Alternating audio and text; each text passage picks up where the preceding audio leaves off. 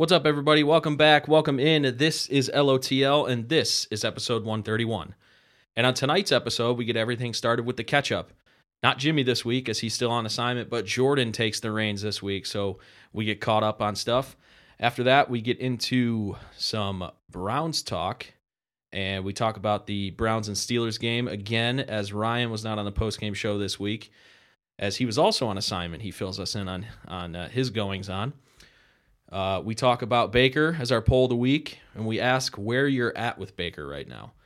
Um, we also preview the Browns Bengals matchup for this Sunday. And then quickly, we give our World Series predictions. After that, Jordan talks about some shoe stores that he uh, was at this past week, and he gives his reviews and some cool aspects about that. And to tie it all in, our top five this week, we talk about our top five favorite sneakers of all time. And then we end the episode with a new segment that we're going to have for the next two months as Cleveland Scene has come out with their best of for 2020.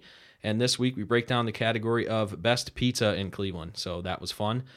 But we get everything started with the beer of the week. Let's do it. Welcome to Living Off the Land, the All Things Cleveland podcast, with your hosts, Jordan, Jimmy, Ryan, and Dan. Follow us on social media at the LOTL Podcast.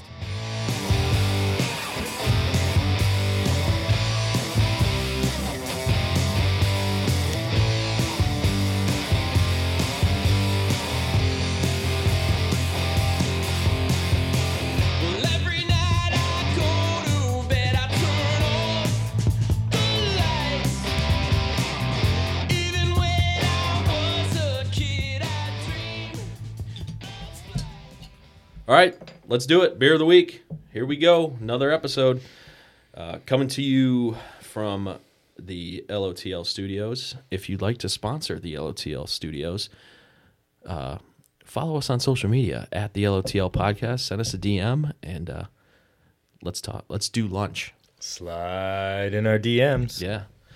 Anyway, beer of the week. An OG Oktoberfest. We are getting closer and closer to Halloween. We are getting closer and closer to the end of spooky season, unfortunately. Um, so we're going with another uh, Oktoberfest, and this is one of the OGs. Great Lakes Brewing Company's Oktoberfest. Mm-mm. Very tasty. You know, I like got to be honest. That's a lot smoother and better Isn't it? tasting than I remember. Yeah. Yeah, it's. I liked it. Um, I'm interested to hear what Ryan thinks since. Uh, It's definitely beer. yeah. That's about all I have It's to say. the beer. it's wet.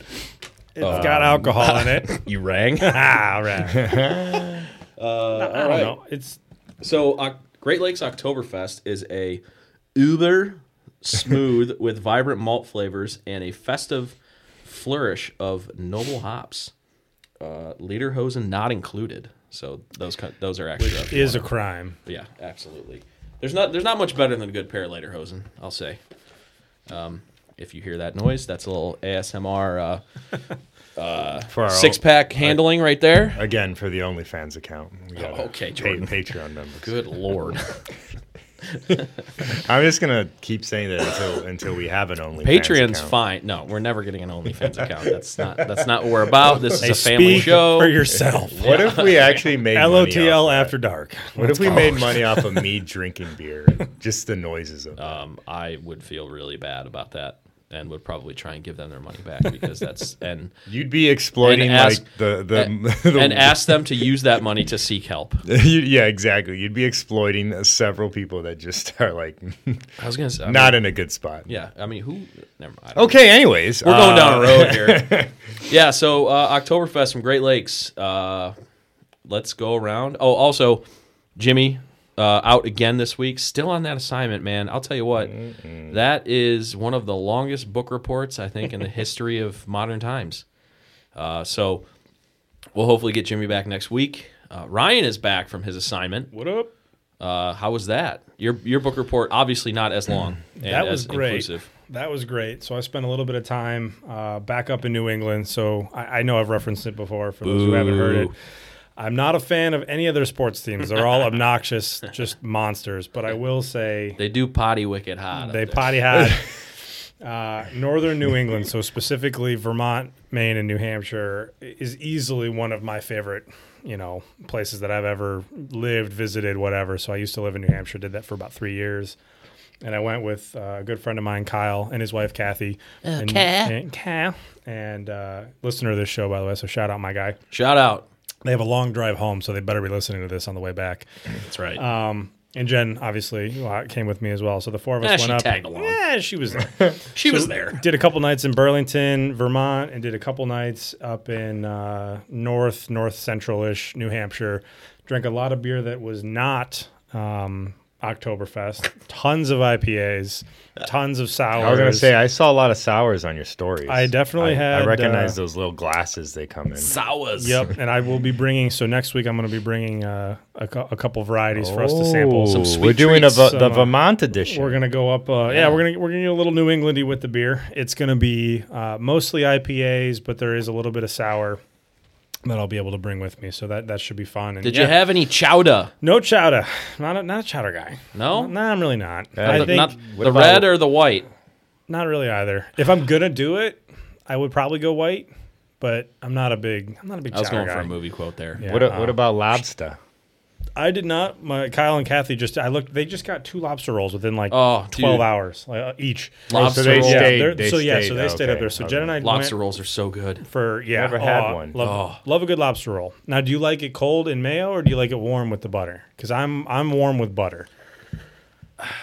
I think I've only had it warm with butter. I'm not big on like a lobster salad like mayo dressed. Like, Yeah. that's that's not my. Yeah, that's I mean, I if it, I don't, I don't know if I would like it with the mayo. I, I think I think I could eat one cold, like lobster cold. Mm-hmm. But I mean, you sla- I'm not a big mayo guy to begin with, but you slather a bunch of mayo on there. it's Why just- can't you just put a little butter on that uh, On the cold cold lobster? I mean, you could. You could. You could. I don't know. I mean, I'm not. I I'm just not, prefer it warm. I don't like a lot of I'm of not like. big into it, so I'm not like a connoisseur. Well, I feel like what you're describing is more of like like a salad, almost like Yeah, a it's crab basically- salad. yeah. Okay. Yeah, I'm just not crazy It's about not it. just mayo though, is it? Or is No, it? there's probably some other stuff in there. I don't Okay. actually know because I never if it's it. just I, mayo, never, I. I guess I don't really know because I, Yeah. I had it like one time and I'm like, no, I'm not doing Yeah. that again. yeah. Um, but yeah, I love I love it up there. We pretty much just spent you know three or four days going hiking and peak drinking beer. week, huh? It was gorgeous. I mean, it's fall in New England again. It's spectacular. So that was a lot of fun, and we did. Um, Veggie Tales has a song about that. Going to Boston in the fall. do they really? Yeah. The pirates who don't not do a VeggieTale anything. guy. So Pirates who don't do anything. Shout out to all my Um, VeggieTale Potty peeps. wicked hard. Did Yep. you? uh I assume you went to a lot of breweries or a checked lot of out breweries. several Oh yeah, breweries. a lot of breweries. A lot of great. Uh, we found this beverage warehouse that was in. Ooh. Um, no, that was Colchester, uh, I believe, or right outside of Burlington. And it, I was like a kid in a candy store. It was they had to literally drag me out of there because I, I don't know if anybody, and if you follow me on my personal Instagram, I posted a photo of like. 15 different beer cans all stacked on one another. I was I just grabbed you could like crack, Yeah, I saw that. You could yeah. like break apart six packs in that the whole place. So it's really cool. They sell them by the Oh, single, nice. or you could Yeah. buy uh, six packs, or you could just buy straight up cases. And so I was just I, I spent I think we probably got like twelve beers, and I think it was like over fifty bucks. It was it was pretty remarkable what I spent on beer, but just a ton of. I'm uh, on live on Instagram right now, and Jimmy goes, "Sup, babes? Sup, babes? Let's go. Hey, Jimmy. Um, You should Yeah. be working on your assignment, Jimmy." yeah, book report time. Yeah, come on. Uh, but yeah, it was great. A lot of hiking. Uh, played some disc golf for the first time. Ooh, love love disc I've golf. never played before. I'm awful. I'm really bad, and Jen Fantastic. not any better. Uh, it was really cool because these these people like literally they just it was I think it was like five bucks, and it was just honor system. Drop your money in a bucket. But what was cool is they just literally built it on like the side of this mountain on their property. So we're just like zigging and zagging up and down this mountain. There's a couple uh, courses around here actually. I've never gone, but I'm absolutely going to go get some discs. Yeah. So we should uh, we should play sometime. yeah. But yeah, it was a good time. Good to get away, good to unplug, and mostly just be outside and drink beer, which is usually Shout out to uh, my favorite thing. Steve Stefano, our uh, post game show uh, co-host. He says he sucks at frisbee, so he's right there with you, Ryan. yeah. I'm Shout out, absolutely Steve. What terrible. about frisbee golf or ultimate Mm. frisbee? Frisbee golf. Okay. Frisbee golf. I'm decent at ultimate only because I'm fast and I can run and catch it. But if it's my turn to throw it, I, you're, we're screwed. I'm really bad. Yeah. Hmm. All right. Well, hey, thanks for thanks yeah. for telling us uh, about your assignment. Yeah. And on that note, this beer is not good. Oh God. I don't Wow, like really? this. Really? I okay, would not I'm not it gonna lie. I'm not like I'm not I'm not gonna argue it, but like I'm kind of blown away. You you just think this is not good? Like to me, this is pretty classic. Is it again the style or It's just the style. I have Yeah. no no disrespect. I don't think it's bad quality. I I, I guess I'm being a bit dramatic. I just it's just if he I just if, hates the facts. if when you bring told me like, hey, you can have this, It's- or you could just not have beer, I would just say I don't Bro, want beer. it's I I understand. I like you love sours. Yeah. I hate. I, I never had a sour I like. I mean, I've probably had a couple that I liked ish. Mm-hmm. That you can tolerate, But maybe. like, if I had the choice between that and any other style, I'm probably picking another style. You know. I just I keep going back to it, hoping like, yeah, maybe this will be the time you like it. And every time I take a drink, I'm just like, Well, nah. Whenever you're ready to not be discriminatory against I'm trying it. Oktoberfest, just let us I'm know. really trying. All right, let's go. Let's Let's rate uh, it. Yeah. So let's start with uh, uh, uh, Mr. Uh, Yeah, Russian judge over frowny here. pants I don't know, like four one. oh, jeez. Okay. Oh, right. Whoa. Oh, right. I'm I'm uh I'm trying to pay attention to continue to do the Instagram live here, and then I just like four seconds later it hit me that you just gave it a four one. Like, wow. well, you- Sorry. uh, okay, and you wouldn't bite again. No. Um, I really like this batch of Oktoberfest. I think this is the first Great Lakes Oktoberfest I've had all year. Possibly, possibly not. Um, this is really good. I don't know. It's just a full malty like flavor. I don't even know what what are the other flavors in there. Malt, like malt. It's a very malty flavor. Maybe Sadness. caramel. Almost. It almost. I almost taste like caramel notes or something. Oh, absolutely. Yeah, yeah. absolutely. Shout Yeah. out uh, to John Passo. Yeah, Uh, we're trying to Teach- we're up trying to our- we're trying to get Trying to up our yeah. game on describing beers. Uh, but- oh yeah, absolutely. Caramel notes. Uh, A little nutty, a tad nutty, Yeah. like just a twinge, nothing crazy. Well, here's Um, what, so it says. and it's the uh, Marzen it says, style. It says Prost. Our take on this st- classic German style is a celebration of maltiness packed with rustic, autumnal flavors Mm. to put a little more oomph into your oompapa. oh, That's fantastic. I love that. Hey. oompapa. Everybody likes good oompapa. All right, uh, this might seem a little outlandish, but I really enjoyed this, and I'm gonna give this batch this year an 8.0. Whoa! Like I'm not kidding. This is legitimately delicious. wow. I'm I do not remember their Oktoberfest tasting this good. Wow. So man. I feel like I have to Shout do out that. Great Lakes with the with the good batch this year. That's your third highest score ever Yeah, since we've been tracking at least. I actually really like this too. Um, I agree with you. It's very, uh, very smooth. Um, it's really drinkable. I don't know what Ryan's talking about, but Yeah. hey, I mean, if it's drinkable, if you mean like it's liquid and you can get it down, then yeah, edible, yeah. It's drinkable to me too. It's not.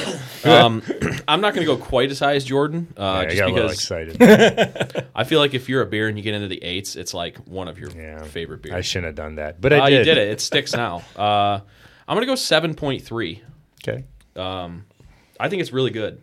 I don't know where that lands on my list of ratings, uh, where that puts it, but I think it's really good. Um, I, Great Lakes Oktoberfest has always been one of my favorites uh, as far as Oktoberfest go. Um, Oktoberfest is not my favorite style of beer, but since we're in the fall season, um, I, I do really enjoy it. Uh, but yeah, so 7.3 for me. And I, at at this time of the year, I yes would um, get it again, especially if it's going to be like this batch. Yeah, this this I feel like could be a really great beer to drink around a fire. Yeah. So that uh, that's how I rate it. All right. Let's do it. All right, let's move and move right along here, and uh, we're gonna do the catch up this week. We didn't do it last week. Jimmy's on assignment. Usually the catch up is with Jimmy.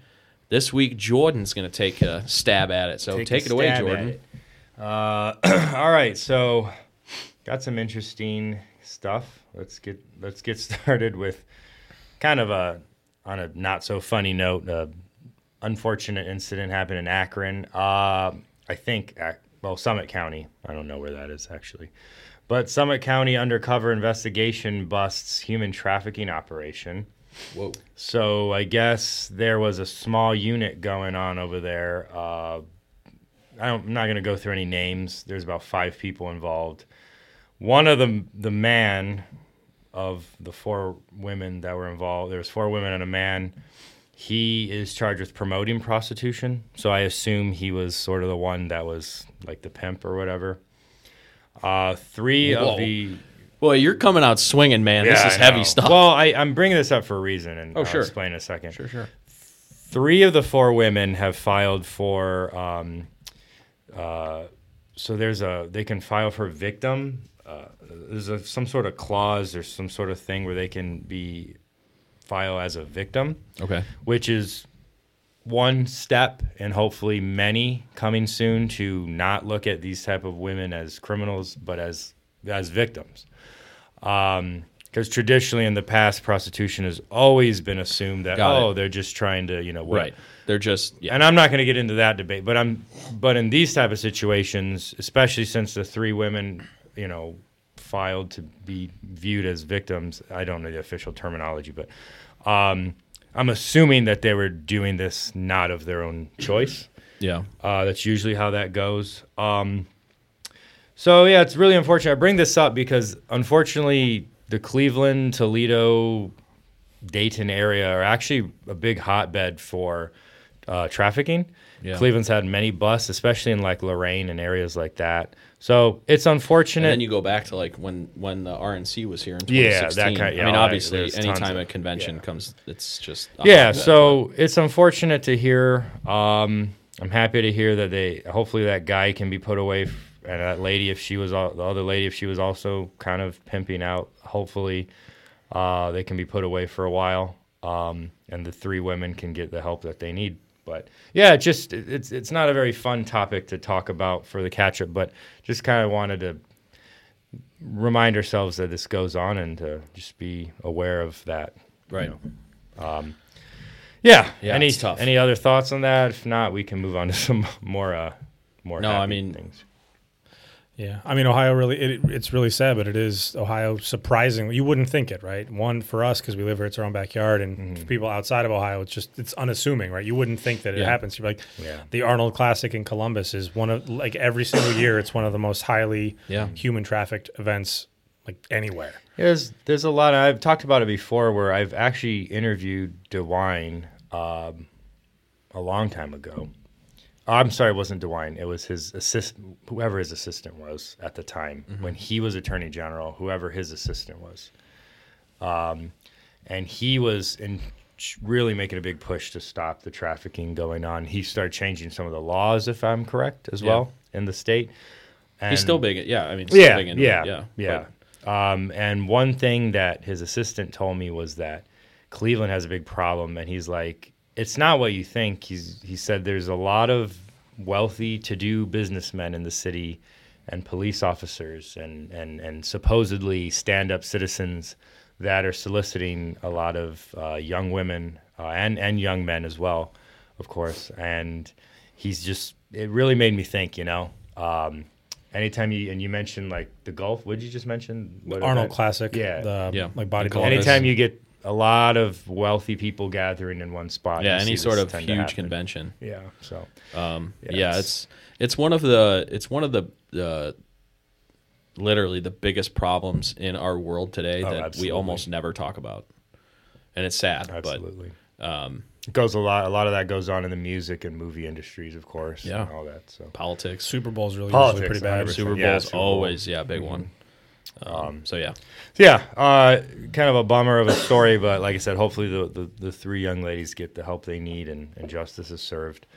Um, all right, on a hap- much happier note, especially if you're a tribe fan, uh, Rocky Colavito, the legend himself, uh, did a rare interview and was on a, a new podcast. The I don't pod- I don't think I've ever heard a Rocky Colavito interview. to Right, be honest with right. you. I don't. I mean, So the podcast is called Rodeo Kick Roundtable. It's a brand new podcast. You can find on literally every platform. Uh, it's headed up by Fox Sports' John Fanta, Mm-hmm. Uh, who Dan you and I looked him up. I I guess he does play by play for college College basketball, yeah. he's out of New Jersey Fox, right now, yeah. but he's from the he's from from Cleveland. Cleveland. yeah, so. yeah, grew up. here. And Randy Mintz, who is someone he's associated with uh, Bertman's uh, mustard. Yeah, that's a Stadium Mustard Company. Yeah, Stadium Mustard. So he also, I didn't know this, he's been making a push to get a statue of Colavito in Little Italy. Oh wow, Yeah. yeah. so that's a side note. Um, but Mi anyways, hermano, Colavito. Yeah. So My countryman. Yeah.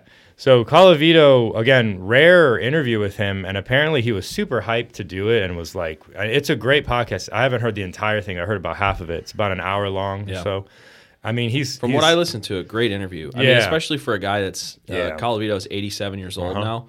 Um, but just the stories he was telling Oh, of, yeah. of playing back in the day, like literally played in baseball's golden era.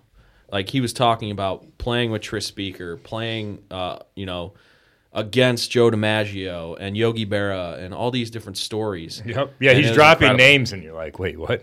Yeah, incredible. oh, yeah, because he played in the 50s. Right, like Willie Mays. Yeah. Like Uh, of course, he's famous in the city for making his start and having his some of his best years with the Indians, 1955 to 59, and uh, again, I didn't know this, but again, 65 to 67, he played for the Indians as well.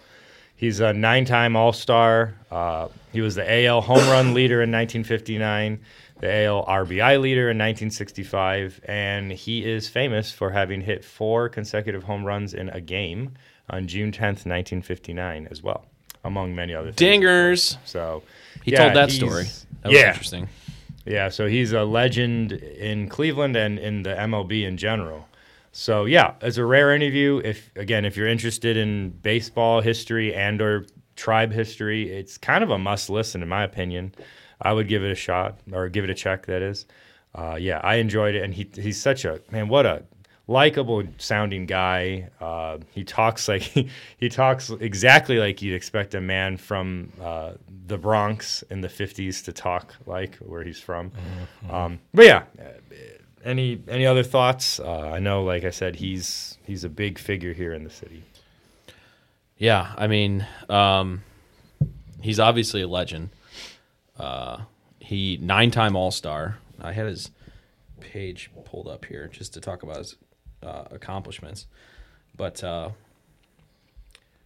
yeah, nine-time All-Star. He's the uh, fifth player in history of the AL to have eleven. He had eleven consecutive seasons of twenty home runs. That's a lot. especially back when he played too. yeah, yeah, Right, exactly. Um, just you know, obviously, I'm partial to him because he's Italian. uh, but played came up came up with the Indians. Obviously, played with other teams like the Tigers, the A's.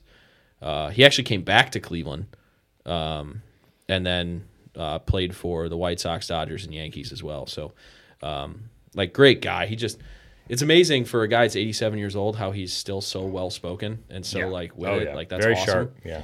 Uh, and then his his uh, I guess you would call it accent or just like Oh yeah. the way he talks, like as somebody who grew up in you know the 50s, 60s, you know 40s, 50s, 60s.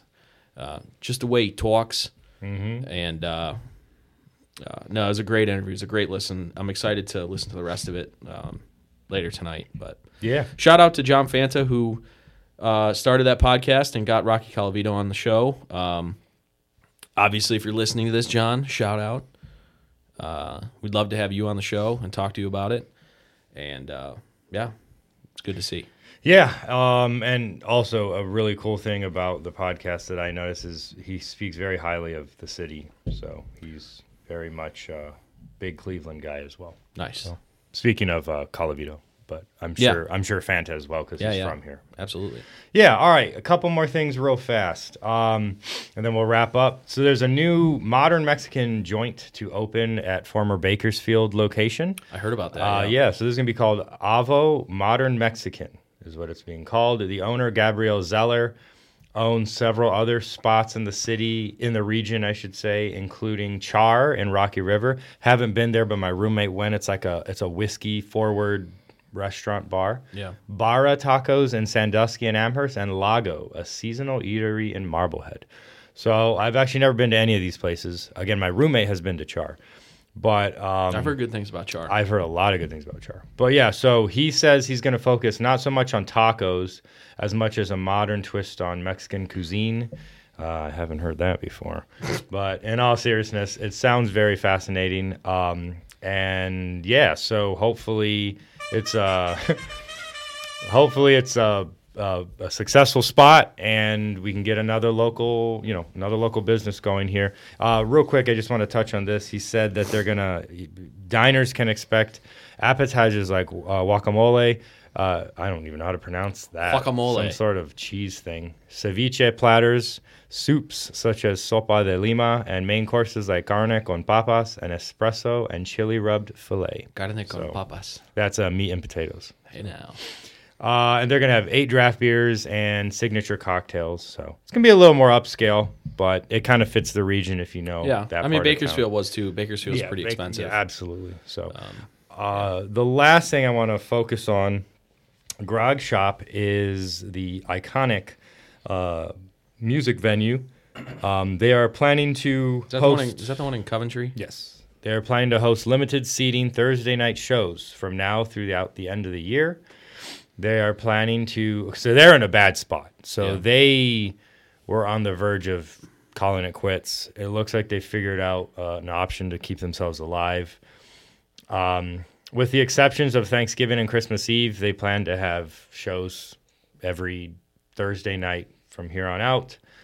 Um, they are going to have a max capacity of 42 fans. So, I, as you can imagine, tickets are not going to be like, oh, let me grab one on the way to the show. You know, Right. if there's someone you want to see, you know, make sure you get there. So, never heard of these bands, but the first show is going to be, I think it's pronounced Block Dwagon with Serial Banter. I have Cool. no idea, Cereal banter, but they, those are your like uh, cereal as in the breakfast Yeah, food, or yeah, no cereal as in the breakfast food, or like serial killer. no breakfast food. Interesting. Yeah. Uh, one last thing, actually, before we wrap it up, Uh, and also shout out to Grog Shop. I hope they can make it, and I hope that they can get back to regular shows soon. But Edison's Pizza is going to open up a little uh, I saw this. side spot in Lucky's supermarket. I saw so- this. Yeah. Big fan of Lucky's here, by the way. I shop there all the time, and they are now owned by Dave's. So there's your local twist. And now I guess they made a deal with Edison's. Ed, Ed, Edison's. Edison's. Yeah. and Great pizza. Really cool because if you've ever been to Lucky's, it's kind of that place where you can get a drink or a snack and kind of walk, you know, eat while you And shop. And Edison's is always tough to get in. yeah, Like So, even if you're just ordering it to go, like you'll call if it's on like a Friday or Saturday night. Mm-hmm. Yeah. You call at like six o'clock. They'll be like, "Oh yeah, we'll be ready by like nine thirty.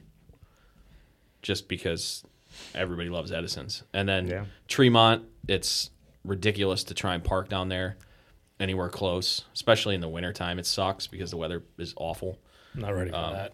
But yeah, so that's really cool. Yeah. yeah. So there's your catch up. I hope I uh, did the the segment proud. Yeah. Jimmy should have it again next episode. But Yep. Yep. That's if he's back from his assignment. Mm-hmm. Very studious one, that, that, that young lad. All right, let's transition. Let's uh, get right into some sports topics.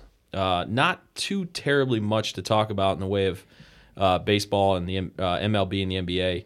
Uh, MLB, obviously, as we're recording this, the World Series has started. Um, Dodgers, Rays. I mean, who do we got? Dodgers.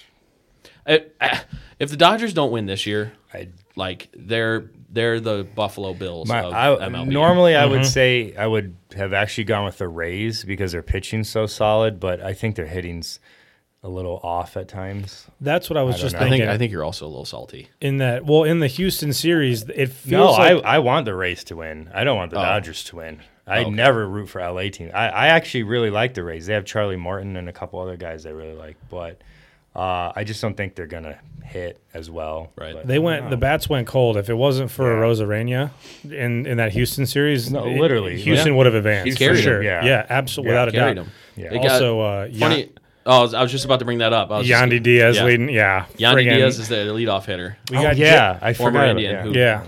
Came all over, the potential in the world and just never.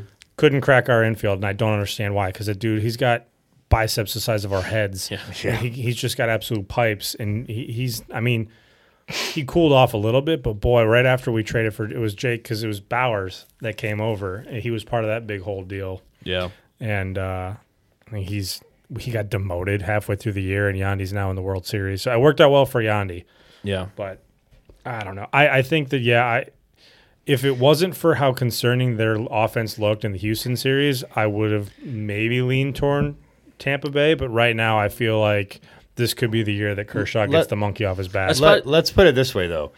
if Tampa Bay wins, I wouldn't be surprised one bit. No, I wouldn't be surprised. Yeah, but because I mean, I I, I would 100 percent bet They've my money on the been Dodgers. like other. I, it, it's they it's have a the weird. best record in baseball. It, it's a it's it's a it's one of those weird years where, you know, record wise and you know the two best teams are playing in the World Series. Usually that doesn't happen. Right. But yeah. I mean, I think the last time that happened,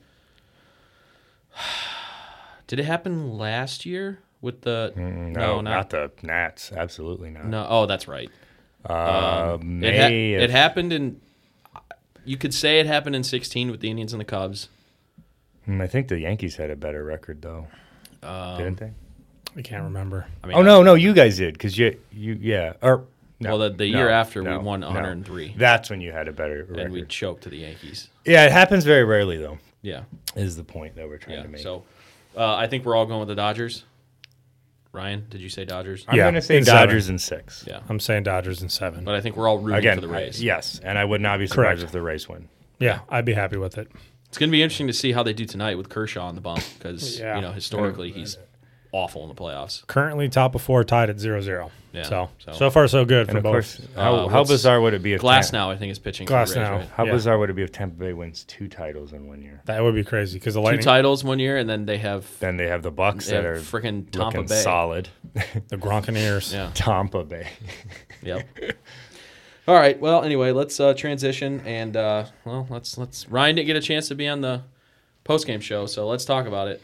That's right. He missed it. we, we missed everything. Yeah. So I saw none of the game live, and it turns out that was a really good thing. I, um, I, I you know what is really, it, no one is going to be surprised to, to hear that people overreact on social media, specifically Twitter. But it is crazy to me how one week we're Super Bowl contenders, we're a top five team, we're all of these things. We finally got it figured out. And the next week it's bench our starting quarterback, fire the administration, and reboot. Like Brown's Twitter, I need y'all to get a grip. Shut because up. this is Like exhausting. Shut up. It is. It, I within a month of live tweeting Browns games, I went from this is such a fun thing to I hate you all. Like this is cra- it, It's just it's too much. It's Yeah, I- it's too much. That's how Twitter is. It- Like, Well, I, no, I- it's- I know what you're saying, and I don't disagree. But like, You got to take it with a every grain of salt. like every like if you want to see a miserable bunch, look at Houston Texans fans. Even when we make the playoffs, they're all just like, oh, no, no." and then Tottenham fans don't even get me started. Like, what a joke. You know, I think what it is is it's uh, every fan base does some version of this. I think that's fair to say. Look, we got our asses kicked. No one's going to mince words about it. It did not go well. It didn't look good. I am not per- currently at, at a point where I want to give up on Baker, and that'll lead us to our poll here in a minute. It, it was it was bad. really bad. There's no way around it. And No, I'm the, and- and I'm the I'm the biggest you know Baker defender and uh, supporter that I know. And, And we were and it was all all phases of the game. I mean, all year we've struggled Oh, with there's special nothing. teams. yeah, there's nothing good about Sunday. got Literally not one I thing. mean, nothing redeeming about it other than the fact that it's over. It's done. Myles Garrett had a sack, but he did nothing Right. else. Here's the thing: we're four and two. We lost it. That's the point that I think people just aren't grasping. Like, if this had been a normal year and we played the Steelers and we lost to go to one and five, okay, hands up. Then you know we can push all the panic buttons, sound the alarms, and you know freak out. But we lost this game and we're now four and two with two very winnable games coming up before the bye week. and we're not at full strength. Our Yeah. defense isn't right. Uh, we're still not healthy in in in any level of the defense. And for some reason, Sendejo is still playing. That I'm, that's going to be the hill I die on. Oh God, I sent you that. I sent you that video of him missing yeah. that tackle Oh, in the hole. that was bad. Like- that was bad. it's one thing to uh, have a guy break your tackle. It's another thing to just be right there one on one with the guy It looked like in between the guard and the just tackle took his knees out. and just whiff. I mean, he didn't even come close to touching Conner. That was bad.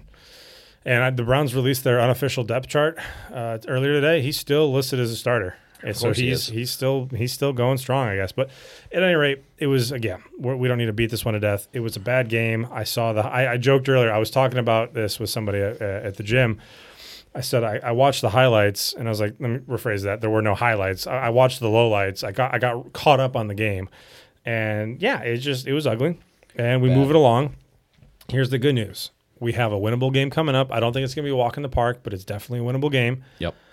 Potentially could be five and two. If you told me we were going to be five and two after seven games, I would absolutely throw a party. And what I was going to say earlier is, yeah, it sucks that we lost to two division opponents, and it really does suck that we not, we didn't just lose; we really got drubbed in both Yep. Real bad. but we're still working with a first year head coach. We're, you can't lose sight of the fact that the Ravens and the Steelers are both going to be legitimate playoff contenders. If you told me that either one of them were going to make the Super Bowl, I wouldn't be I mean, they're surprised. they're most likely. I mean, you throw Kansas City in there as well, but it's very likely that they're going to play each other uh, for the right to go to the Super Bowl. I would bet a large sum of money that at least one team from the AFC North will be in the AFC title game. oh yeah. For- Without a shadow of a doubt, one of them will be. it's either those two are going. especially, It's either seeing some of the struggles that the Bills are having. it's either those two are going to play each other, or one of those teams is going to play the Chiefs. I would I would bet that More than likely. without I a mean, shadow of a doubt. Yeah, they're just they've got really Oh, good don't forget about the defenses. Titans, though. They're both really well coached. Titans are very good. Titan, uh, that would be if, if anybody's going to throw a wrench in that plan, it would be the Titans. Yeah. Which But- sucks. I 'cause- hate to be this simpleton of a guy, but if Derrick Henry does get injured, that could derail a lot of what the Oh, Titans are 100%. doing. Yeah. And that's stupid, but that is No, a that- team that's, that's- so yeah, top that's- heavy with one player, in my opinion. Yeah, no, that's not stupid. Everything they do revolves around yeah, him. yeah. I wouldn't sleep. T- I I mean, yes, having Derrick Henry makes your quarterback look better. Don't get me wrong, but you're Tannehill's, right. Tannehill's been Tannehill's balling great. out this year. been Oh, he's playing been great. fantastic. But But but it's because they established the run so well, and I Yeah. they they feed off of each other without. I mean, the shadow of games the games that Baker's looked best in, we've run the ball down everybody's throat. Yeah. Last two weeks, Baker hasn't looked very good. It's because Chubb's been out and uh, defenses have been able to key on Kareem Hunt, and we haven't had the same success running the football. Yeah, and So- losing Wyatt Teller for those couple games wasn't Oh, helping we the need him back so he- bad. He's listed as back in the starting role for for this coming week, so that that'll Ugh. be that'll Love be you, win. Chris Hubbard, but man, Yeah, and that's yeah I exactly. mean, Wyatt No- Teller was rated has been rated as the best offensive lineman in football so far this year. without a doubt, his his absence was felt. Yeah. Um, So speaking about Baker and quarterback play, we posed this on Twitter earlier. we go. Where are you at with Baker Mayfield? So there were four options. No doubt he's our franchise quarterback. Shaky, but still my guy. Really starting to worry, and officially done with him. What did what were, what would you have guessed the results would have been? Knowing what you know about Brown's Twitter and, and, and social media and overreaction, I probably think the majority would be really starting to worry. close. Shaky, but still my guy actually came in first at 48.4%. So nearly half the vote went with Shaky, but he's still my guy. Yeah. in second place was really starting to worry. Third place actually was no doubt he's our franchise quarterback, and in last place was done with him. I, I would have thought for sure people would have been done with him just based on I'll say I'll say I think option three almost completely turns into option four if we lay an egg and lose next this week in Cincinnati. yeah. Um, there won't be any way to work around that. No, you know. because because right now right now you can say we're winning the games we're winning the games we should be winning and losing the games we probably shouldn't be winning. If we lose to the Bengals, even though it's in Cincinnati, that's I mean that you, you talk about uh, panic, you know, uh, crisis mode, especially with Baker at quarterback. Not necessarily the team, because I, I, I still would I still would argue that the Browns being four and three is not the end of the world. See, this is what I don't understand is you would think the way that people are reacting to Baker Mayfield that we're one and five. right, right. We're four and two. We're if the it, like if the NFL season ended today, we would be the sixth seed. Actually, we'd be the fifth seed in the playoffs. Right. We we're tied with the Bills, and we have the tiebreaker over them because of our conference record. Oh yeah, yeah. Um, You know, at the end of the day, I think there's two. There's a couple. There's a couple thoughts that I have in terms of the week to week short sightedness. It, it happens, right? We all get sucked into being prisoners of the moment. Sure. At the end of the day, do we think this is a team that is going to make an honest to god run deep in the playoffs? Uh, No, I don't think any of us actually think we're there yet. Right. But what like like it the way that a lot of people are acting and I'm sh- I'm shocked that you're seeing this a lot in the national media too.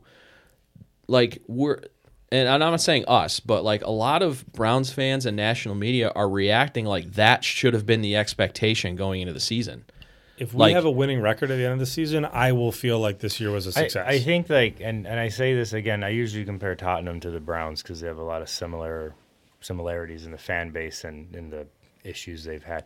I think you see with teams like that, it's just until they do it, it's just going to be this way. yeah. Like it's always going to thing. be. That's how I feel you- about us playing in Pittsburgh. Yeah, like- like yeah. Well, like, and I, I made the we- comparison with Tottenham and Chelsea. It was very Yeah. similar. We had a 16, or I it may have been longer than 16 seasons where we couldn't win at Stamford Bridge. It's almost the same thing with what. Yeah. I mean, It's- it's, a different sport. I understand. It's a house of horrors. I Yeah. mean, it's literally a house of horrors. and it's, just one of those things where until it happens, just expect the most ridiculous overreactions ever. Like, People are so starved. Our fan base is so starved for a, a winning product that the second we get our hopes up, if you let the fan base down, it's just Mm-hmm. blood in the water, and they want your head on a silver platter. That's all it is. It's we we're the fan base gets so short sighted because it's like, oh, we have. You know, we've got a good offensive line and we've got OBJ and we finally have a head coach. So obviously we need to go to the Super Bowl this year. And it's like anything short of that and people lose their minds. I think it's, and it's just I so think it's backwards. more. See, I disagree. I think it's as an outsider. I think it's just, you know, a lot of people, especially older Browns fans, they've literally been going through decades of this. Well, Actually, no, not this. They've been going through decades of terrible stuff, and then they finally see a tiny bit of success, and then you have. You know, you were all hoping, and I'm not trying to be funny, but you were all hoping you can maybe get that win against Pittsburgh in Pittsburgh, and things could start turning around, and that doesn't happen. But in the long sch- grand scheme of things, as of now, that doesn't mean you can't still have a good winning season this year. right. I, I, And and I- but I can't blame Browns fans for just freaking out because it's just like okay, I guess we're still Browns again. Well, I think, and I think uh, part of the reason for that feeling was the fact that going into that game on Sunday, we were four and one. I think a lot of people were starting to feel like we are turning this around. Like Yeah. this is different. And then we go into Pittsburgh and just get utterly slapped. I mean, I mean, you guys, yeah, you guys beat the Cowboys. Like you, uh, who, uh, uh, who? Wow, Cowboys, Colts. Colts. The Colts was a big win. Like that's that's Yeah. a big win in They're my opinion. playoff team. And so you know, I, I personally, and I, it's it's concerning to lose thirty eight to seven, and it's concerning how Baker played and has been playing at times this year. But he also potentially might have that injury. I don't know what the extent of that is, and I don't know what the extent of what that would do to his you know decision making and stuff. Because to me, it's a decision making that's concerning yeah. because we know what his physical abilities are. It's just his decisions. But you know, I I, I understand what you're saying. I just and I get why you're frustrated because I, I I I see that in some of the teams I support too. But I just think with the Browns, until it happens, no one's gonna give the Browns the benef- benefit of the doubt. No, that's what I'm. I think what I'm saying is I need people to l- chill out and say like mm-hmm. football games are really hard to win in the. Yeah. NFL. They're very difficult to win. I mean, the Chiefs Take it from us. We went an entire season without doing it. Once. right. Yeah, like it, it, it happens, and so it's like I. My thought is. So many times I see people get their hopes just a little bit high, and then the second that the Browns lay an egg or lose again, it's like fire the coaches, bench the quarterbacks, reboot again, and you can't keep reboot. The best franchises, you could make this argument probably across all of sports, but especially in football, the best franchises have a stable sense of culture. Look at the Patriots. Look at the Steelers. look, it's they've got a head coach and, a, and, a, and an entire regime that set the tone, and they don't panic from week to week like short-sighted fools, like we have so often done. And it's is what we're doing right look now at, with our look quarterback. At, look at new franchises like the Chiefs. Like the Chiefs were already having something special built up pre Mahomes. correct. Like they already were well, they instilled that culture Yeah. pre Mahomes. Right. They got Mahomes and they took off. But even like the first year or two, I think it was the first year with Mahomes, like they were real close and failed really bad in the last like minute or whatever it was. When they Oh, yeah, I mean, they were an penalty. offsides And it's like you could make the the Super Bowl. argument, you know, oh, oh are the Chiefs just going to be the Chiefs again? But then they like they stick with their game plan and come back stronger than ever. And now now they're like the New England Patriots of our era. right. Yeah. See, this is this is this is the whole crux and the issue Yeah. is, um, and maybe it's because we're just so like conditioned. You know, it's like uh, it's like uh, uh, what's the what's the conditioning theory or law where like when you do something enough times, like you Oh, a uh, like you hit a you hit a like there's a commercial where you hit the uh, Staples button. That was easy. Oh, you're like And classical, like, classical. yeah, Yeah, yeah. Pavlov. Yeah, you got we got. Pavlov. Yeah, but it, it's like it's like we see a quarterback start to struggle, and we're like, oh, it's all going to hell. Right, and I'm not trying to say that he that Baker has done things that have not been concerning. Like, uh, of course, he's he's been a little bit careless with the ball, and his Sure. the decision making's not been great, and he's got his stature that he has to figure out. Short quarterbacks can do it. It just it's a, he's got a different set of hurdles that he's got to get around. But Drew Brees has figured it out. Russell Wilson has figured it out. So short guys can play quarterback in the NFL, and he can absolutely get better. He needs to protect the ball. and you got to think but- too, like with with quarterbacks that aren't like Patrick Mahomes and like you know whoever, like there's a lot of average-ish quarterbacks that have had success, and I know that uh, you have to have a at least a solid quarterback. Trent Dilfer has a. Super Bowl. right? Joe Flacco has That- a Super that's Bowl. That's what I'm saying, no, and I don't. I mean, no disrespect to those no, guys, but you're no, right. but that's Like, exactly what I'm trying to say. Like, 100%. like you could even make. Our, I hate to say Eli Ma- Eli Manning's, you know, but like us, he's had good years, but he's had some really bad years too. Mm-hmm. Like I, I'm, I just And he's gonna be in the Hall of Fame. Yeah, yeah. So, and I'm not. Yeah, I, I don't know. I'm, I'm probably out of us three the most doubtful about Baker. Um, and that, I'm not even trying to be funny. Like I just, No, I- I'm doubtful about Baker, but And I I, don't think- also don't think like Baker this is not even the same Baker of last year. Like Baker of last year looked really concerning. Like he's made improvements this year, and I think that I think the height thing is really what it comes down to a lot of times because like the second interception was clearly, in my opinion, a height issue. Mm-hmm. And I was stupid to throw that pass, but I just think in those situations he needs to know either maybe run or just throw it away. Like no one's ever going to be like, "Oh, you threw it away." Like I can't believe you did that. Like I don't. I mean, I I agree with you. The height thing is an issue. I don't think either of his interceptions Sunday were because of height. Because the second, the one you're talking about, he scrambled out of the pocket and he was out on the right side with Yeah, yeah, like, yeah. essentially nobody there. But it is an issue. I assume that he couldn't see, but I don't know. Maybe he could. I just either way, it was a bad decision. so so my my thing of it is, and I will continue to go back to this, and it it it it ties into what you were saying, Ryan, about culture and continuity. This kid is on his fourth head coach. He's on his fourth offensive coordinator. He's on his third quarterback coach. He's on his third offensive playbook.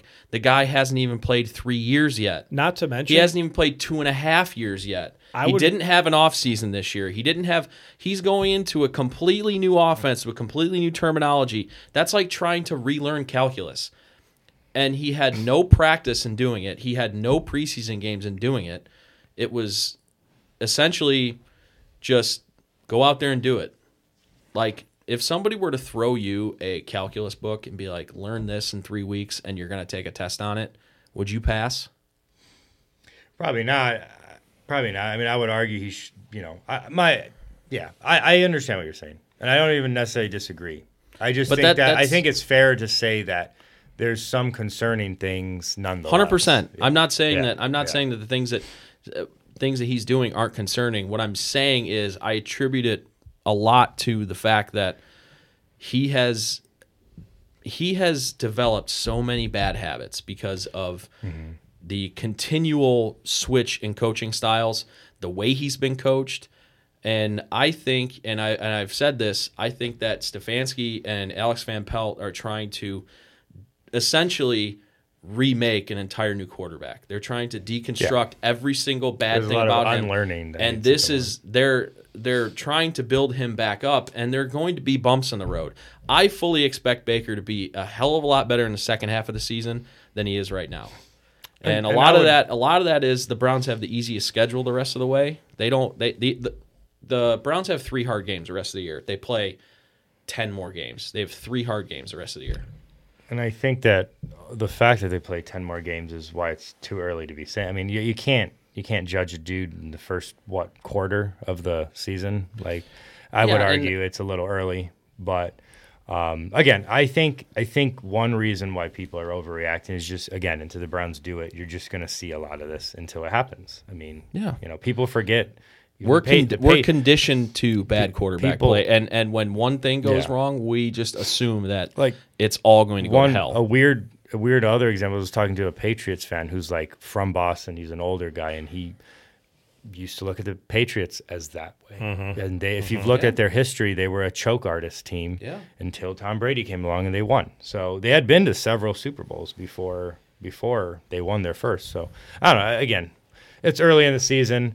Uh, I do think that this upcoming game is very important, but I have no doubt that the Browns should be able to should be able to win Yeah, this. I mean, definitely absolutely. should. And here's so I guess what, I have one other thought on this, and then we can we can move it along. I think it really depends on. I understand that people are putting a lot of heat on Baker because we want to win now. So here's the thing: most teams in football would kill for our offense, with the exception of the quarterback position. Our skill group and our line, easily some of the best units across the league. And so, on the one hand, I do, I completely agree with everything you said about Baker and coaching and development. I mean, not only does he has he had all of this uncertainty, but last year, I would argue, last year was even more harmful than taking. I wish that he w- didn't even have last year. I, that would have been better in my mind because it was so bad. He he backtracked in many ways. So like that's all of that's fair.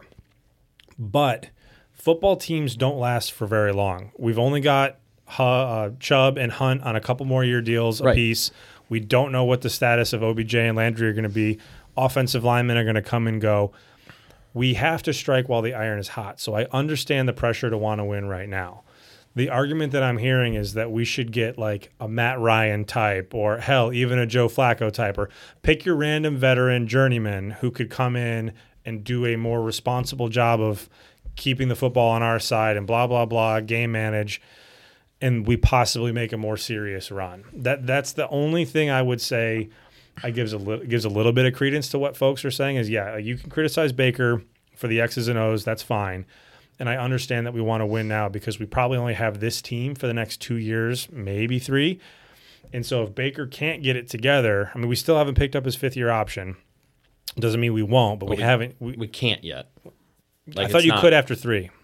Can you No, or is it at the end of the season we can yeah, pick it up? yeah. Okay. I'm off a year. because that's what Um, that's what uh that's what we did with Myles Garrett, and then we then we did his contract. Right. Right. Because I because I, saw ESPN put up that graphic, and then it was Ken Carman who said they literally can't. But it's do it because you can't. Yeah, that's Yeah. see, I fell for that. So misleading Yeah. nonsense. But I guess at any rate, And why? And why? I mean, and why do it? Like even if they could do it right now, like why, why do it now? Like right? there's no reason. To Oh, he could right get now. hurt. There's a million Right. different things that could happen. Yeah, sure.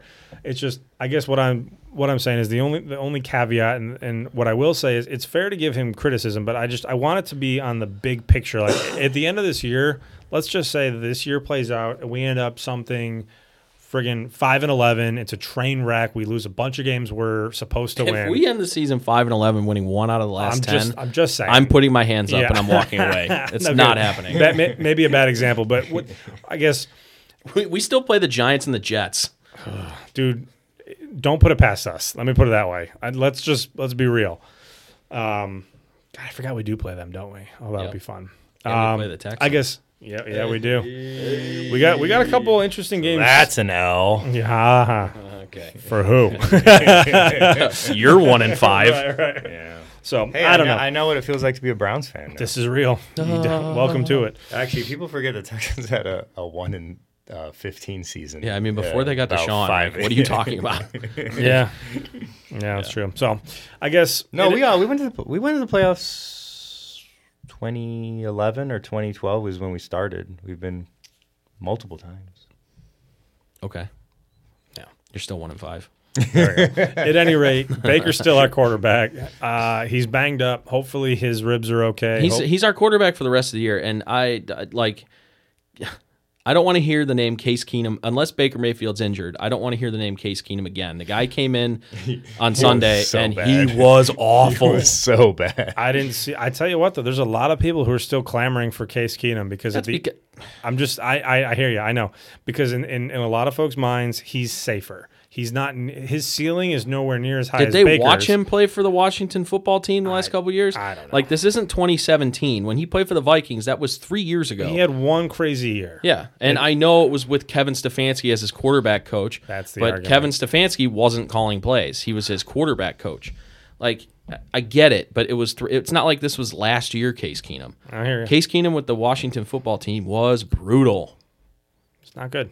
I mean, there's Not a great, reason Bob. why there's a reason why when they had a they had him at quarterback, they had a top 10 pick and drafted a quarterback in the top 10 with Dwayne Haskins. So, I don't I don't want to hear that like I'm sure he's a nice guy, sure he's a great dude, but you know, if we're relying on Case Keenum, I mean, We're in a bad way. we might go 5 and 11. Quick update: Dodgers up two nothing over the Rays. There's a shock. Shocked.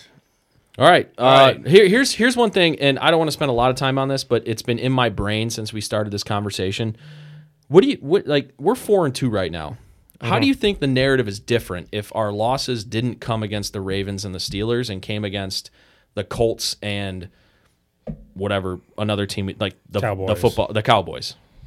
What happens if we if, That's that's if- always a weird conundrum because in one hand, like, yeah, you But here's here's here's what I'm getting at is I think because we lost to the Ravens, because we lost to the Steelers, Browns fans think that we're still that far away from being on those and and that's true.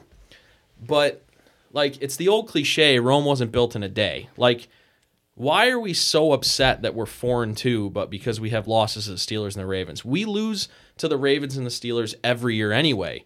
This year, so far, has been about winning those games that we deem winnable, and we're actually doing it. It's about taking those steps. We're not going to go from 4 and 12, 6 and 10 to 11 and 5 and the AFC Championship game in one year. Like it's just, you know, we talk about Baker, but Baker and like I said, I'm one of his biggest supporters. He's not Patrick Mahomes. So, yeah, if we went if we had Patrick Mahomes, maybe we do go to the AFC Championship game after a year when we went 6 and 10. But we don't. And Keyshawn Johnson was on ESPN Cleveland uh, today. Shout out to Keyshawn, like my tweet. What up? Yeah. Uh, He said, just because you drafted Baker Mayfield first overall doesn't mean you need to expect him to throw for 400 yards every game to win games. So, like, for the people that say, oh, you only threw for 180 yards, like, did we win the game? Yeah. I think Not this week, but a lot of folks get wrapped up in stats, and I know you want your when you draft somebody first overall, that comes with insane levels of pressure and expectation. 100%. At the end of the day, people really love to knock the game manager quarterback. That mon- we hear that term thrown out all the time. At the end of the day, if you're if my game manager is winning me games, if my game manager gets me to the the playoffs and or the Super Bowl, like if it gets all the way there, the hell do I care if my quarterback? uh, if uh, Kyle, last week Kyler Murray threw eight times or whatever, it was Last night, he was 9 for 24. last night. Yeah, it was like he he he completed, Nine for 24. He Yeah. completed like just over 33% of his passes. Yeah, the first half he he threw like ten times, and and and it, and we're not sitting here talking about you know Kyler Murray being a bum or a or a waste or what. It's Right. just. I think Baker ends up getting a lot of extra scrutiny He's because of rod. who he is. He's got that. He's a got lightning rod. He's He does the commercials. and he yeah. makes those bold proclamations. You know, he the one thing, the one I think really regretful thing to me that he did was um, the move he made to call out Duke Johnson for talking about his contract. You Yeah. don't you don't do that with your teammates. You don't talk about your teammates' money in the in the media. Um, so you know he's a lightning rod. Yeah, but, to and, and to answer your question, I, yeah, it'd be weird. So like if we were still four and two, but we lost to like Washington and Indianapolis, that means we beat Pittsburgh and the Ravens. So on the one hand, we've got that, three and zero in the division. We, we'd have that added bonus, which people would be excited about. But then we Oh, blew it against the teams we were supposed to win Yeah. against, or at least should arguably had a coin toss chance But I, against. but I do I do think fans would be in a much better mood and be willing Yeah. to look past some shortcomings. Um, you know, even even if Baker played mediocre against the Steelers, which I don't think he can, and we can win against that team. Um, I think people would look past the fact that he didn't play very well because he came home with a win from Pittsburgh. right, So right, right. I just think we need to we need to not expect everything all at once. You know, it looks like we have a competent head coach. We have a competent coaching staff. It looks like um, we have a we have a competent roster who the coaching staff is getting the abilities from the talent that they have. And we are winning the games that we should win. And arguably, you know, the Colts game was a toss up and we won that game. Right. But the fact that we can't we can't even compete with the Ravens and the Steelers is I think what's got people in, up in arms. If we if we would have been competitive in those two games, and even even the Baltimore game, you can say, hey, it was the first week. They didn't have a preseason. It's a brand new head coach. Blah Right. blah. blah. That if we were competitive on Sunday and we lost, I don't think you'd see as much, um, as much of an uproar. I agree with that. It's the fact that we literally got our clocks cleaned, but and everybody's taking that to the nth degree of oh my god, this guy's falling. Like really, what are we talking about here? Like people are talking about about trading for Matt Ryan at the trade deadline. Right. Like I get it. This isn't the NBA or baseball. Like you don't just trade for quarterbacks at the trade deadline. Mm-hmm. And Matt Ryan is a 35 year old quarterback who's making like 35 million dollars a year. So Never gonna happen. If we were if we were going to take on Matt Ryan and say we're like, okay, he's going to be our quarterback for the next three to four years, um, Nick Chubb's not getting re-signed. Um, one, or if not both, of OBJ and Landry are gone. So I don't know, but anyway. So Browns played the Browns played the Bengals on Sunday. I think we're all in agreement that the Browns should win. Should on win. Sunday. It'll be way too close. We'll win by like two or three. Yeah, I think we're going to win too. Um, I think the team's going to bounce back pretty well, similarly to how we did. It's just funny. We played the Bengals against our other right after our other loss, and uh, we only we only ended up winning that game by five, but that's because the Bengals scored a touchdown like right at the end. But so it's a backdoor cover. So Browns Bengals Sunday.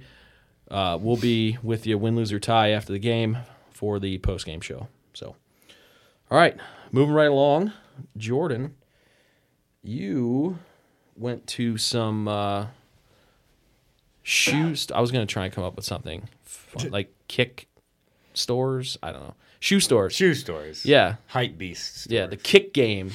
Uh, yeah. So traditionally, I've always been really into this stuff, but around the time when I met you and, and you know, mo- most of our friend group, I had kind of gotten out of that. I'm Trying to get back into it again, just because it's still of interest to me, and um, yeah, it's fun. It's a fun hobby. But anyhow, uh, so I did some research and found that there's at least two really good like hype beast stores in the city. Uh, and I went to one that opened up in August of this year. It's called Chili Kicks.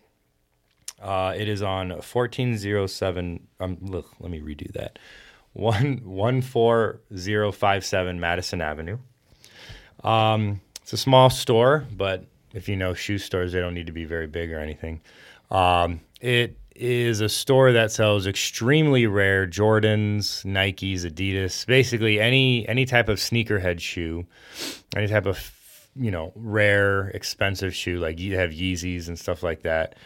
They probably have them, or will get them in, or have something similar. So they have a lot of Jordan ones. They have a, you know a lot of Jordan threes, fives, and all those classic Jordans. A lot of Air Force ones. They have a surprising amount of Yeezys, uh, which those have been getting really popular in recent years. Um, one thing about the store, uh, there's sticker shock because these are not like oh you go to finish line and they're selling what like these are like ultra rare shoes that are either you know no longer being made or very limited amounts have been made. So you're looking at around most of the shoes are around two to three hundred bucks, uh, especially like the Jordans and the Yeezys. Those those are even higher. Some of them, but it's a fun store. If if you've never seen this culture before, it's worth going in. Um, and honestly, I'd love to have the owner on the show sometime. Uh, Yeah, he's a man, that'd be local sweet. businessman, and I think he'd be a, a fun interview. I guess he's For chili kicks? yeah, I guess he's known in the area for having this kind of non brick and mortar business of Okay. shoes. Like he was the guy you go buy your shoes from. Um, and yeah, so and now he has his own store, and it loo- it's a really cool store. Uh, maybe one day if I get a a bonus or something, I might go pick up a pair of Jordans or something. Holiday Um, bonus times coming up. Exactly. So yeah, Chili Kicks. You can find them on most social media. In fact, highly recommend you follow their Instagram. They put daily updates of new shoes they get in. Like, hey, we just got four sizes of this one. It's this much or whatever. Um, so and then they sell a lot of shoe accessories, which sounds kind of funny, but like that's a big deal. If if you're actually wearing these type of shoes, you need to make sure you're taking care of them. Um, and it's one of the only places in the city we can get off white uh, collabs, which is one of the hottest shoe uh, right now. Shoes right now, that is. Um, yeah, so there's one. I highly recommend this one. Uh, the other one that I've actually been going to for a couple of years now, and I really enjoy it. It's called Xhibition. Xhibition, I believe is how it's pronounced. So they're not just shoes; they're also like streetwear and luxury athletic wear, and and just kind of that whole culture. Um, they're also one of the only stores in the city, in to my knowledge, I could be very wrong about this, but to my knowledge, that actually will re- will hold shoe releases.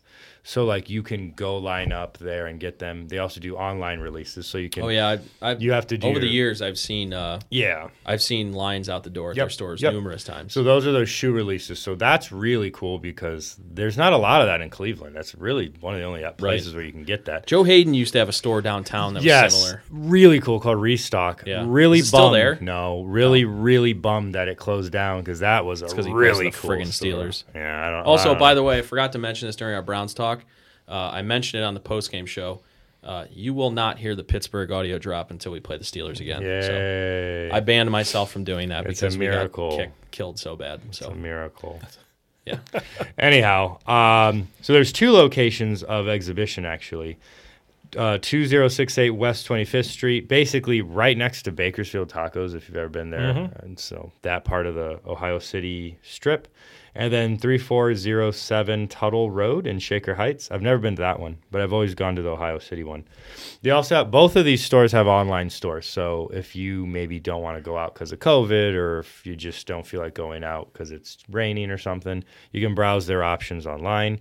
The Chili Kicks owner, and I really apologize that I, I didn't look up his name ahead of time, um, but he is very, very, uh, if you DM them, like if you DM them or respond to a shoe, he'll, he'll they're pretty good at responding right away if they still have it in stock or whatever. Um, yeah, so those are two stores that are worth checking out.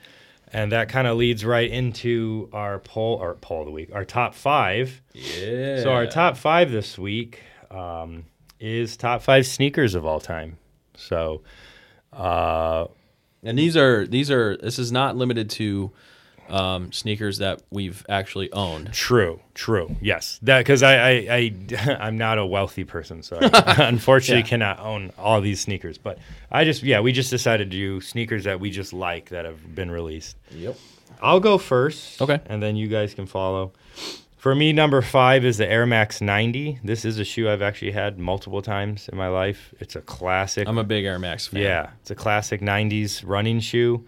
Um, it almost looks like a cross between the Air Force One and like just some other running shoe. And I don't know. It's it's a, just a really cool shoe, and they have they release it constantly with new colors. It's fairly affordable.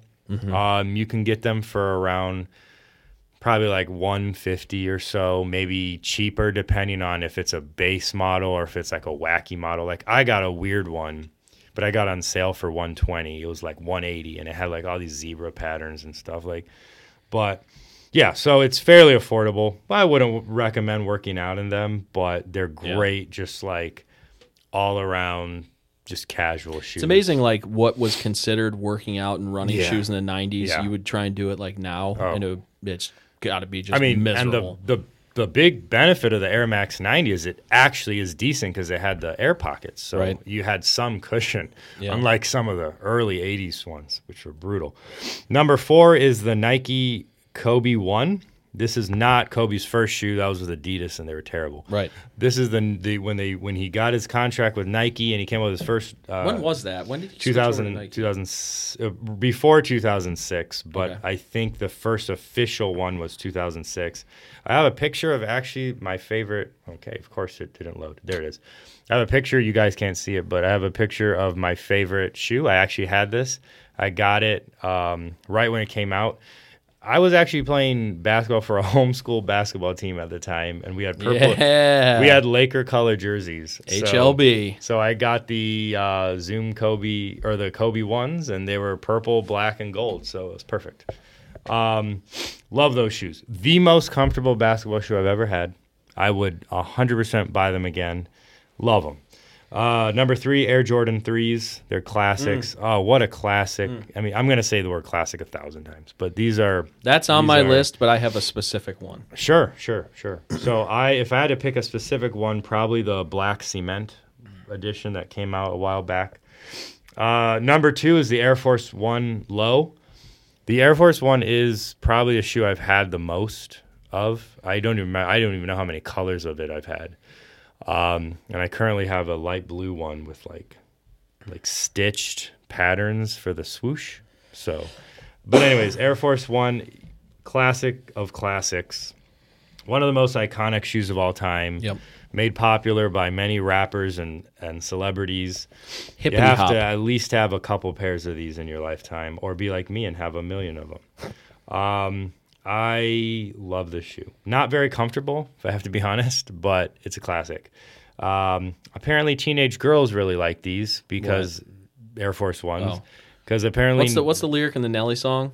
I don't remember. Rocking around in my Air Force One. Yeah, there, like there's that. yeah, there's a lot of songs that reference Oh yeah. them. it's a it's yeah. The Air Force One was Yeah. a big culture. Uh, Oh, especially the all white. You gotta have the all white ones too at some yeah. point. The all whites.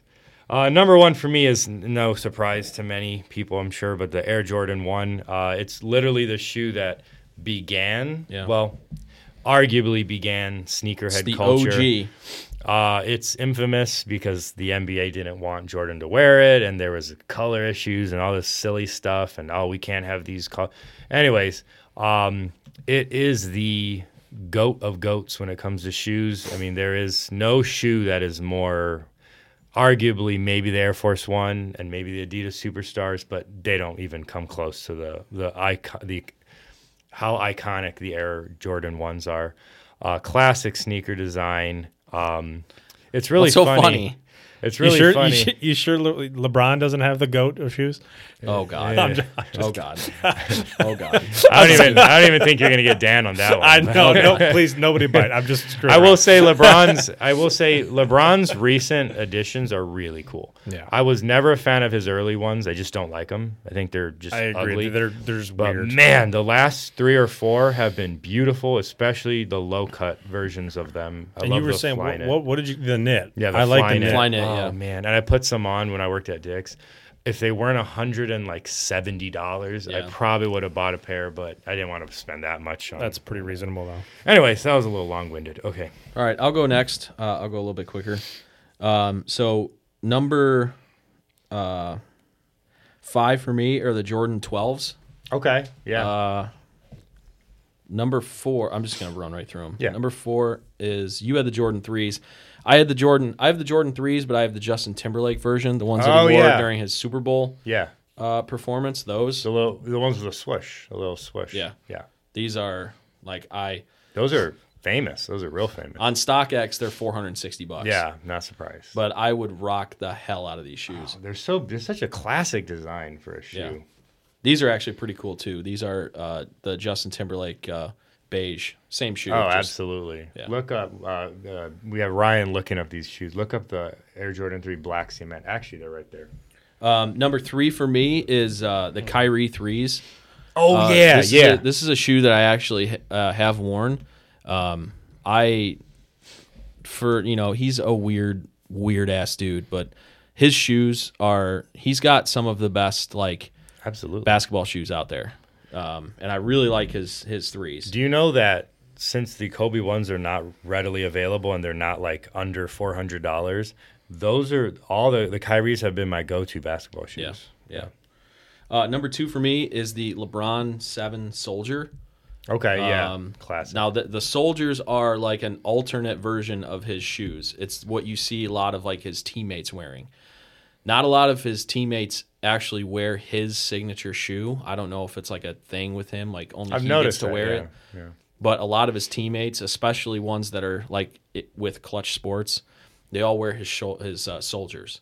And uh, They're also I- more affordable for the average person. yeah, too. I have a pair of Soldier nines I, I, uh, that I used to wear when I played. And then number one for me is the black and red Jordan 11s. I think it's the greatest basketball shoe of all time.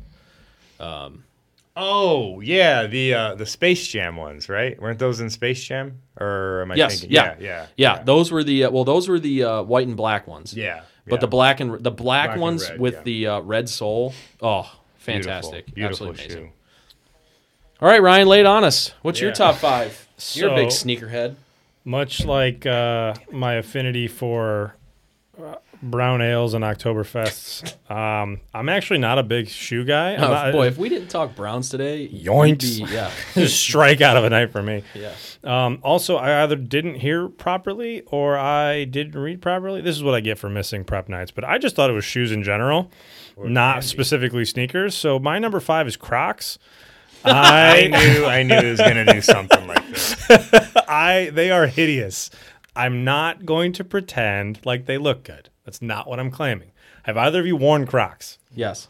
It is like walking on clouds. Don't care. They're Yeah, I could. they are absolutely Could horrendous shoes. also, I could also just wear like boxers and a blanket all day and, and be comfortable. They are extremely comfortable. They're a great house shoe. That's all I'm saying. So are slippers. Slippers Exact- would be that- fine too. My, I, I get too hot though. I get sweaty You know, and then my you feet would smell. you would like Yeezys because Yeezys are basically sh- slipper shoes. they look those look cool. Those but look they're good. also let it- like four hundred dollars. Let them stick with Crocs. there we go. Number four. A I lot love cheaper. I love Chuck Taylors. Converse. Yeah. Oh yeah, nothing I- wrong with I- that. I love those, Chucks. Those are actually, you know, that's part of sneaker. You know, culture. yeah, and that is Absolutely. true. That, and that that's probably the closest I'm going to get. Probably to this list. is the most. I mean, it's the OG basketball it's shoe, right? The most popular shoe I would say of It all would- time. I yeah, mean, you it could- crosses you- over. You like, could make an argument that that actually is the first. Yeah, like, I mean, it was a Oh, yeah. basketball Yeah. shoe, but I don't know but how it, they played but, ball but with I, so- I know. But if like me. if like if you look at like rock culture, like Oh, it- yeah. it's, it's in music, like like uh skating, Dude, it- it's everywhere. It's all the way into, Everywhere. It's all the way into hip hop culture too. Look Yeah. at like the the West Coast rappers would always be rocking. Low top chucks, high top chucks. Yeah. Oh yeah. oh yeah, big fan of those. Uh, number three, I love my Sperry's. I'm a boat shoe kind of guy. right. all right, Summertime, I'm a big Respect. Yeah, I Sperry. can Big respect Sperry that. fan. Uh, number two, I am a big fan of the Nike Metcon. Are you familiar with Oh that? yeah. Oh, yeah. I Oh lo- yeah. I yeah. love. So those are Great one of, shoe. those are probably my favorite to work out in that I've that I've personally owned. Isn't that what they're Um, meant for? They Like, are, uh, yeah. like, they're they're know- up there along with the um. So there's a brand Reebok has their Nano line, Yeah, and the Nanos are like associated with CrossFit. Uh, Metcon is the like the Nike equivalent of essentially it, of of like a CrossFit uh, or functional fitness. It doesn't have to be CrossFit, but a, a fitness specific shoe. And then my number one would be: Are you familiar with the brand NOBULL? I'm a big fan of NOBULL. It's another workout brand. Show me how they look. They are Is that the rocks? That is not the rock. okay. Um, you would think that, and that's that's a reasonable assumption with the whole bull. Yeah. Um, yeah. That's I specifically like their their low the trainers, the lows. Okay. Um, they make them in about a million different colorways. They've got really they're they're super simple. So There's really is- These? Correct. Yep. Yeah. So this those are sharp. Specifically like weightlifting. This is more. This like is more. Yeah. This is more. Uh, again, more like the functional fitness type What are the stuff. price points on these? Uh, way too damn much. Oh, for- wow, that's yeah. a lot of money. Yeah, they're you'll find different again special releases in the 150 to 175 range. Oh, range. so these are like kind of If- legit. Okay, I, if you I don't see know. somebody like lifting it, like working out on these, like they're they're they were a gift or they're doing pretty well. Um, These are I don't own these. I have some Metcons that were a gift because the Metcons are probably in the similar range. yeah, they're 100, about 100, one. 100 to I used to 125. sell those all the time at Dick's Yeah. when I worked there. Um, I'm a I'm a big fan. So yeah, I That's like a cool colorway right there. I love it. Yeah. They they have a ton of different options as well. Um, you really can't go wrong with these. They've got some cool runners actually. Some of the some of NOBULL's running shoes are they've got like the fly knit style that's become really popular as well too. But like they've got all these like again crazy colors and, and different combos and stuff. So that'll probably be something that I try to I, that, that that this might be like my next workout shoe. Interesting. So yeah, I'm not uh, I'm not familiar. I had to literally Google every single shoe. Put it that- on your Christmas list There for you. Santa. That's Santa. Please bring me some. Santa Claus. Um, yeah, I literally had to Google every single shoe that you guys referenced because uh, literally I'm like, I know, Yeah. I knew what some of those were when I saw them, but like I never in a million years could have picked them out of a lineup. Yeah, I mean, I know Um, we had the giant uh, goat argument last week, but uh, there is no argument with. No, yeah, I was being totally facetious. There's, No, I know. There's there's no way like you No. for what Jordan has done, not just for the game of basketball, but for a basketball apparel and culture and It's all. hard to find a bad Jordan shoe. I, I would say probably the worst Jordan shoe was that one where it had like the Oh, the, cliff on the the. eleven. you know what it looked like? It looked like Pride Rock from uh, from Lion King. Like it had that that They were awful. That plateau. They on literally the look top. like angular and they Like the tongue yeah, stuck I know looked like a exactly. yeah, spaceship. I know I don't exactly. remember which, which one that I know is, which one you're talking. it's like talking about. I think they're the something like 14s. they're notoriously Awful. awful and disgusting. But anyway, all right. So that's our top five. Uh, appreciate it. That was cool. Um, one last thing before we get out of here. So Cleveland Scene puts out their best of every year. They just put out their best of 2020. So at the end of every episode, we're going to take a category and uh, we're going to give our thoughts and then uh, who we think should win. Um, who did they leave out? Who did they put in that shouldn't be in there? All that stuff. So shout out to the Cleveland Scene for doing this. This is a really cool thing that they do every year. And tonight we're going to start out with uh, one of the probably the biggest ones is uh, pizza. Hey. So, best pizza place in Cleveland in 2020. Here are your options Il Rione, Angelo's, Geraci's, Edison's, and Ohio Pie Company. So They stick to four. Uh, they stick to five options on every every cat. They I don't. They don't go above five. I can't say these are bad options. I don't I think. they're- think they're missing some, but I can't say right, but it's hard because you can't have more than five, or they they just Right, They don't right. do more than five options.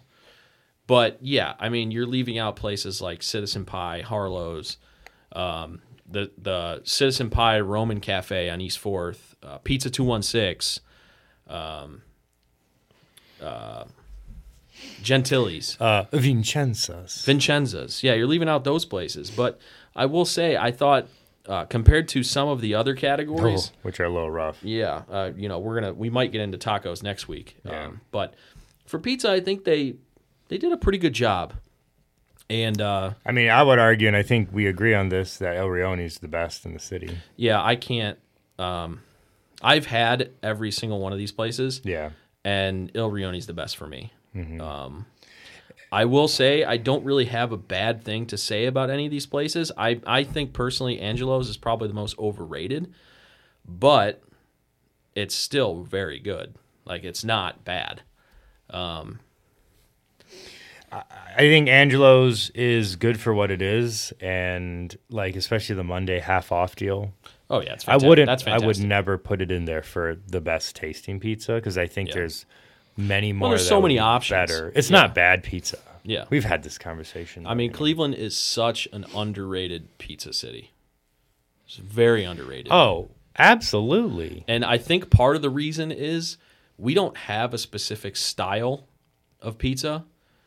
And we there are examples in the city of like everybody else's style that is really good. The only thing is I I haven't had a place that has a really good deep dish Like It's you mean casserole Chicago deep anyways. dish. like Chicago deep dish. I, I d- Angelo's does a deep dish, but I wouldn't consider it a Chicago what would deep you dish. would you say that there's a good Detroit style, like the Sicilian Detroit Detroit style, the squares? That's specific to Cleveland. Yeah, because even like Gentili's, which I love, I would argue Gentili's is probably my top three. It's n- like the sauce and the toppings isn't like Detroit style. No, on and and it- this isn't a Cleveland pizza chain, but Jets is the best Detroit pizza in Mm-hmm. yeah, the city, right, right. which tells you that there really isn't. there really isn't an option. Um, Although I did hear that Vincenza's has, Vincenza's will make you essentially they can any do style. that. Yeah, Yeah, I wish I haven't tried that yet. and uh, that new uh, Roman oh, we still haven't. oh. cafe on East on East Fourth. Uh, I, I believe I don't know if they do. They don't do Detroit style It's Sicilian. Roman style, right? but it's Roman. But I think they might they might have like a Sicilian option. But it's not like Detroit. Like when you say like- when you say Detroit Sicilian, that's not real Sicilian. no, right. That's what I mean. But that's But what they it's- call it's it. It's the same vein. Because I used similar. to think that was actually Sicilian, but then I saw a Right. pizza, the pizza show or whatever, Yeah. and he went to Sicily, and I was like, oh yeah, that's nothing like what they do. right, right.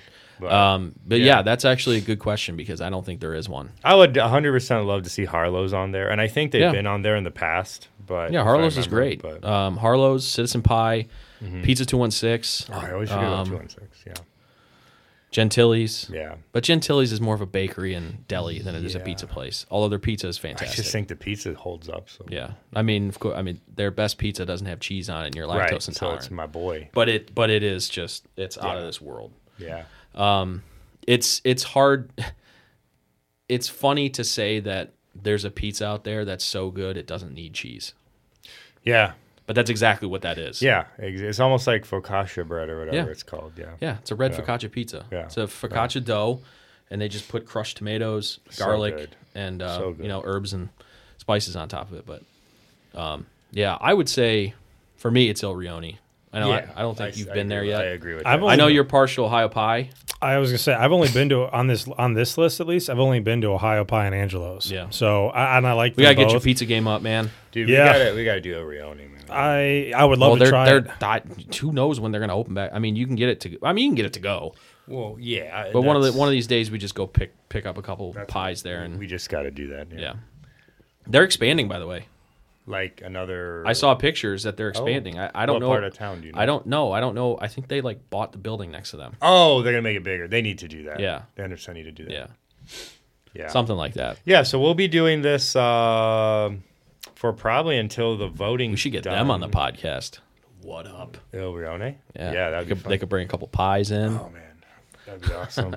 we will we'll be doing like this little segment Yeah. where we review a segment of the Cle- best Every of week. Cleveland Every week until- until they vote. Basically, until they until the votes are cast on December second. So I can't wait till we do best place to do a kid's birthday. Like that's gonna get. I'm just kidding. There's literally so many. We had. We are gonna have to cut some off, and we're not gonna be. it was. I mean, it was. It was. to do Yeah, it was either we do one category a week or we just take an episode and knock it out as many categories. which we've done in the past, and I kind of don't want to do that again. I like Yeah. doing once a week. Like I said, they have they have some Yeah. pretty out there categories. Like you said, best place to have a kid's birthday. Oh yeah. which I guess is Chuck E. information. Which Cheese, well, I mean, I guess I guess is informational if you're a young family has young kids that are looking for a place to, you Yeah. know, that's Oh, not yeah. that's not Chuck E. Cheese or Dave and Right, Buster's or you know like a Cleveland Right. place.